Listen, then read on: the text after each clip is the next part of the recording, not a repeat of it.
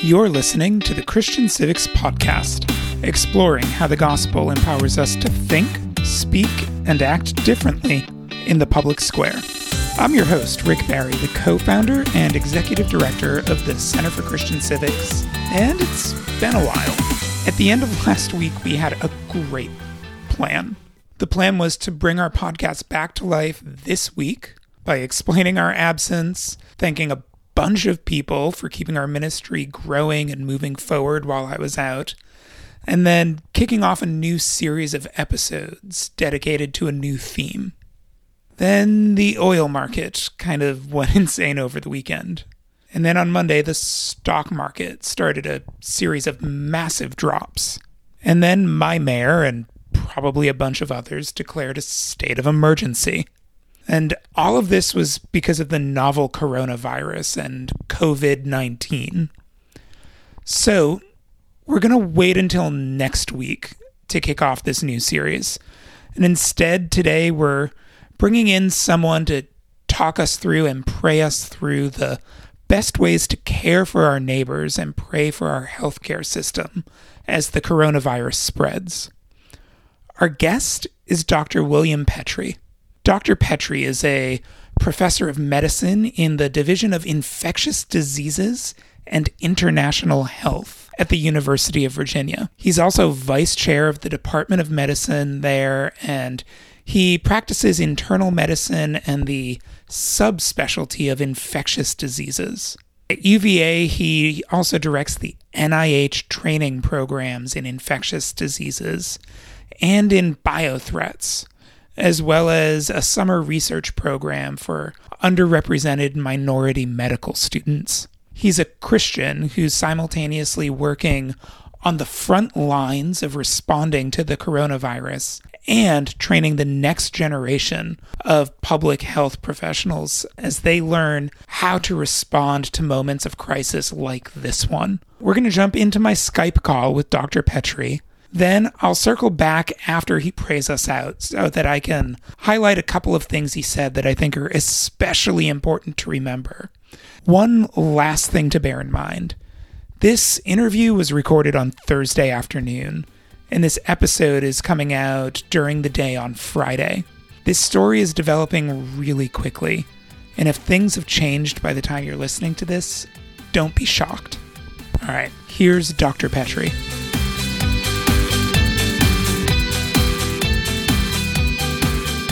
Things have changed dramatically in the last couple weeks. As, as, you know, there's a tenfold increase in the number of cases outside of China. China, for example, yesterday had 50 cases of coronavirus. Outside of China, there was 5,000 new cases of COVID-19 infection. And so that's like the really concerning thing. The genie is out of the bottle, or Pandora's box is open. It's so widespread the number of countries, the number of states in the U.S. that have uh, coronavirus infection that's being spread locally. You said coronavirus and COVID 19. Can you just clarify the distinction between them? Yeah, so COVID 19 is a disease, so it's coronavirus disease, and it's for 2019 for when it originated in Wuhan, China. Um, the SARS coronavirus number two is the virus that causes COVID 19. And so coronavirus for short, but it's, it's, it's a virus that is very closely related to the coronavirus that caused the disease SARS or severe acute respiratory syndrome in 2002. Uh, they're so closely related that, in fact, antibodies against one SARS virus will neutralize the other one. So they're, they're that that similar. The reason like that the epidemic is stopping in China is for the same things that were done for SARS in China 18 years ago, which is that you identify someone with the COVID 19 disease and you isolate them. Then you identify each person that that patient was in contact with during the period of time that they were infectious, which is like from two days before they have the illness up to like three weeks after they are ill, and you and you put in quarantine everyone who's who's contacted that patient.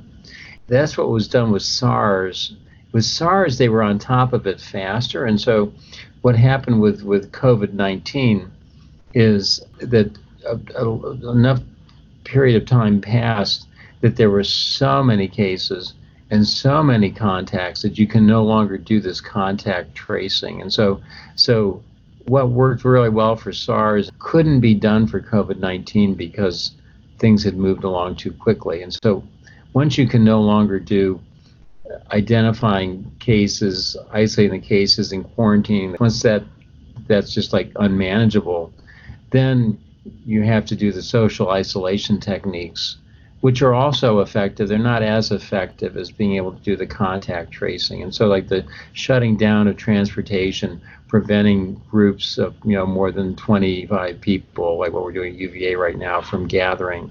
The opportunity, even in the U.S., to, to control this simply by identifying the cases and quarantining the contacts has been lost. You know, you know we, we've realized that, like in Seattle where there's been like unrecognized transmission in Seattle for probably six weeks now. Mm-hmm. You mentioned you could carry the um, SARS virus for two days before you became symptomatic. Two days is not that difficult as far as contact tracing would go. How long can you carry the coronavirus before you start developing or displaying symptoms of COVID 19? On average, that's like five to six days. And the extreme is like out to 14 days. And so 99% of people will be, develop symptoms within 14 days. And so that's that's why that's why they come up with the amount of time that you have to quarantine someone who has been been in contact with a COVID-19 uh, patient.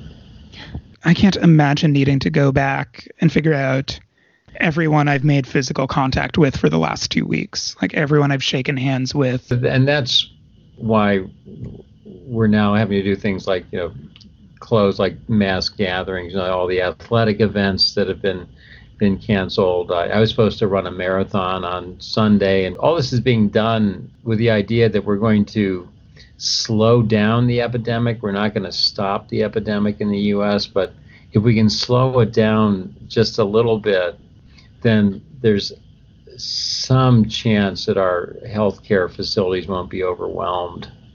I was talking to my wife about it last night. She said, "Well, why don't we just like just let it run its course? You know, we're not going to. It's too late to stop it. Why not just let it happen and have it over with?" And the problem with that is is that just the overwhelming the healthcare facilities, like we're sort of seeing in Italy now. The thing that concerns me um, is it's clear that if you're young, you're at much less risk of having a severe case of COVID 19.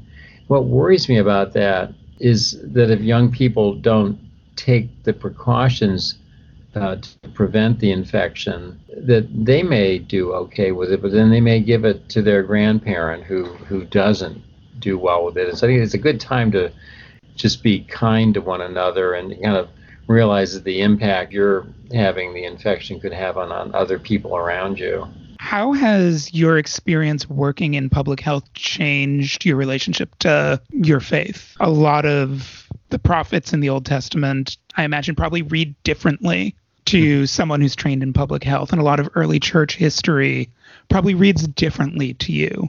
Well, I think one thing is, is, is gratitude that the, the work that I do, I can understand just how beautifully we're, we're created as, as human beings. Just the way the immune system works to protect you against an infectious disease is, is incredibly intricate and beautiful. And so it's, it's a wonderful privilege as a, you know, to be a scientist and be a Christian. Every day there's something that's revealed to me about just how, how wonderfully we're, we're created. Um, I think the other thing about public health and science is that you're always working with other people and working in quite often in a supervisory role where I'm the professor and I'm teaching a fellow or a graduate student. And of course, that's very, very important for the field because you know, my lifespan as a public health person is limited and is, and a, a, you know, a lot of what's going to go happen is through my students. And so that's a wonderful part of this. And so when, whenever we discover something or make some advance, it's never me personally. It's part of like a team, a part of working with a young person. But I, you know, I realize that in my position, the only approach to working with someone else is to give them unconditional love because that's what was given to me by Christ, you know, by dying dying on the cross for me. And if, if it's if you're giving someone unconditional love, it is so freeing with that that interaction you have, you know, because if this person says something that irritates you, I say, well, that's, you know, that's slight doesn't matter because this is all about like, you know, what can I accomplish for this person? So, so two things I think really as a Christian is just like that, this ability to be able to, to teach others the profession and do it in a way that I hope like that Christ would want me to do it and then just understanding just like just how wonderfully everything has been created and put together. You know, the more you learn, the more you're just like, wow, that's so cool the way that that's that's designed. A lot of events are being canceled. A lot of workers are being encouraged to work from home. A lot of other people are probably having their hours cut, potentially even being laid off as a result of downstream effects of this pandemic. And as you said, there's a great risk that our hospitals and our healthcare institutions could potentially end up being overrun. Is there anything we can do as we're sitting at home to help support the people who are doing the front lines of the healthcare work here? Yeah. Well, I think, I think there's a fair amount you can do as an individual to try to mitigate the epidemic, first of all. And, and then it's you know, the common sense thing like, like washing your hands frequently, trying like not to touch inanimate surfaces when you're out in public. You know, the, the grocery cart, the, the doorknob, um, not touching your eyes or your nose or your mouth if, uh, because that's how you inoculate yourself with this virus. You know, the social distancing, like don't go to a large event like a marathon or something just because of the potential that you'll become infected and then introduce that infection to someone else. And so they're, they're very like so you know, and like when you greet someone now, don't touch them or something, or bump elbows. It's just very, mm-hmm. you know, in a way, it's you're saying of, don't bump elbows, or you, you could bump elbows, but oh, don't shake hands. You know, don't hug someone um, until we're through this epidemic. Um, and it sounds like like trivial things, but th- those are the sort of things that individuals can do, and that will just slow the spread of of this coronavirus. And if we can just slow it down a little bit then we have a chance at least like that that our hospitals won't be overwhelmed to the point that we're having to ration health care like as apparently is happening in Italy. Hmm. Um, and with my scientific friends who are Christians, I mean, we're praying for a miraculous end to this epidemic because there's, you know, I think like that the, the scientific view of this is, you know, the cat's out of the bag, and and this is going to be absolutely terrible in April. Um, but we can pray for, for a miracle and, and see God's hand in, in stopping this pandemic. That's a wonderful reminder that we actually have permission to pray bold prayers. Um, and it's good to hear what you and some of the other friends you have in the medical and scientific community are praying for. What else would you recommend that we pray for? As someone who uh, is in the community of people tasked with understanding these kinds of things best, uh, what should the rest of your brothers and sisters be praying for in the next few weeks? Well, you know, the, the, the thing that's closest to home for me is uh, intellectual insight into how this, now the devil essentially made this virus and how can we combat it by using our, our immune systems. You know, how, how, can we best design a vaccine to prevent this? Um, you know, um, in, insights into how the virus works so that we can develop antiviral drugs. And so, I, so that, that that comes like really really close to home. That's one of the things that I'm working on is is uh, a vaccine to to try to prevent this. You know, that's going to be not useful for this year, but, but yeah, maybe for subsequent years. Um, I think you're right also to point out all the people who are being terribly affected by the response to this. People that are that are working in in in restaurants, that are you know working in athletic events, that are that are losing their jobs, you know, people that are losing their retirement incomes with uh, with the, the stock market. So there's a lot of people that are being terribly affected even by the response to this. And then, you know, praying for the families who have lost uh, a family member from this and the thousands of people that are hospitalized right now. Um, I, I, really, I think that those points just is pray for miraculous end to the to the epidemic. You know, no one can understand why it happened, they'll just say, "Wow, isn't that wonderful? It stopped. We don't know why it did." What about specifically for people like you in your position? How are you doing emotionally, spiritually? You said to pray for insight, but is the weight of this responsibility heavy on you? Are you tired? How are your colleagues responding? Oh, thanks. Yeah, no, I think there's like there's like a low level of stress. Um, a low level. Yeah.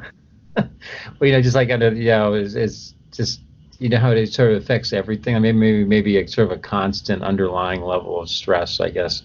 Um, you know, trying to like um, I'm looking at my computer screen. I trying trying to finish my uh, application to the NIH for supplemental funding to move like the vaccine work to get you know uh, further along, and so you're you're adding time. I'm concerned about um, you know, I go on the um, infectious disease consult service in a week and a half, and I'm really worried about like what's going to be going on in the hospital then, and how are we going to be able to care for patients with this infection because there's there's no surge capacity in our in in our healthcare system. You know, most hospitals are filled to capacity hmm. on an average day. Why isn't there surge capacity? Because it's expensive to have surge capacity. To have like an empty bed in a hospital is you know it's just not you know you're, you're not paying for the you know the uh, cost of having that that room there, um, and so you know most hospitals are, are more than 90 percent at capacity at any any one moment. That's frightening and that's that's stressful. And and this you know the young students and the fellows that I'm working with, I'm, I'm trying to talk to them about it, sort of thing. I think that, that we all are, everyone is probably feeling you know uh, un, uncertain about. Mm-hmm. So, and especially people that are not Christians that don't know that you know that they're going to be cared for perfectly. You know, that that's it's just got to be. It's I can't like totally put myself in their place to understand like this has got to be even more concerning to them than than to me. Right. I know you have a lot of, frankly, very important work to be doing right now. But would you mind taking a minute or two before we go to just lead us and our listeners in prayer through some of the more technical aspects of this in prayer that I wouldn't necessarily know how to lead us in. Oh, sure. Yeah, I would love to do that. Yeah, yeah thank, thank you. you. Yeah, yeah. So, dear Lord, um, thank you that you're here in our presence. Um, Lord, thank you that you um, care for us so profoundly that you gave your son's life uh, for me and thank you for the reassurance uh, that we're going to be provided for perfectly. You know, just as the flowers in the field are so beautiful and the birds, that you're going to provide like far more perfectly for us than, than even our own parents could provide for us, and that you anticipate our needs and our things that we should be praying about even before uh, we do. And Lord, we're like in a very um, uncertain unprecedented time with a global pandemic due to the coronavirus. And Lord, at this time of uncertainty, I want to pray first for the families of those who have, have lost uh, a loved one from COVID 19.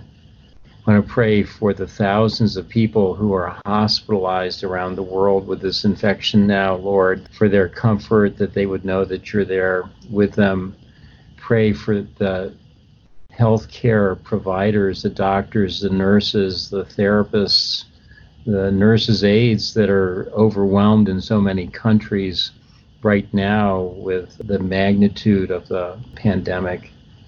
And pray for the planners in the healthcare systems in the U.S. now as they're trying to figure out how to accommodate um, a surge in patients that, that may well you know outstrip even the best abilities to, to uh, provide care in the in the midst of a, of a of a pandemic like this, Lord, and um, mostly to know that that that you're all powerful, and that, that we can boldly pray, Lord, and I pray that you'll stop this epidemic in, in its tracks, Lord, because I know that you can do that. And, and thank you that that um, that we can each come to you in prayer. That that um, you you um, are are so powerful, so wise, and um, are just like so willing and able to provide for us perfectly, Lord. I, I just pray pray this uh,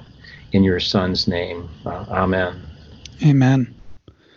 All right. That was my call with Dr. Petri. I'm really grateful that he took the time out of literally working on a vaccine for the coronavirus to give us some insight into how the medical community is responding and how we can help slow down the spread of the virus ourselves. Around the middle of the conversation, he mentioned that this is a great time for us to learn to be kind to one another. And I was really struck by that. Something I think about a lot is the way the church responded to the series of plagues that hit Rome in the early years of the faith. It's a story that I'm sure a lot of us have heard. Preachers love talking about it. The Christians in Rome, even at a time when the faith was illegal, stayed behind in the plague ridden cities to take care of the sick and the dying.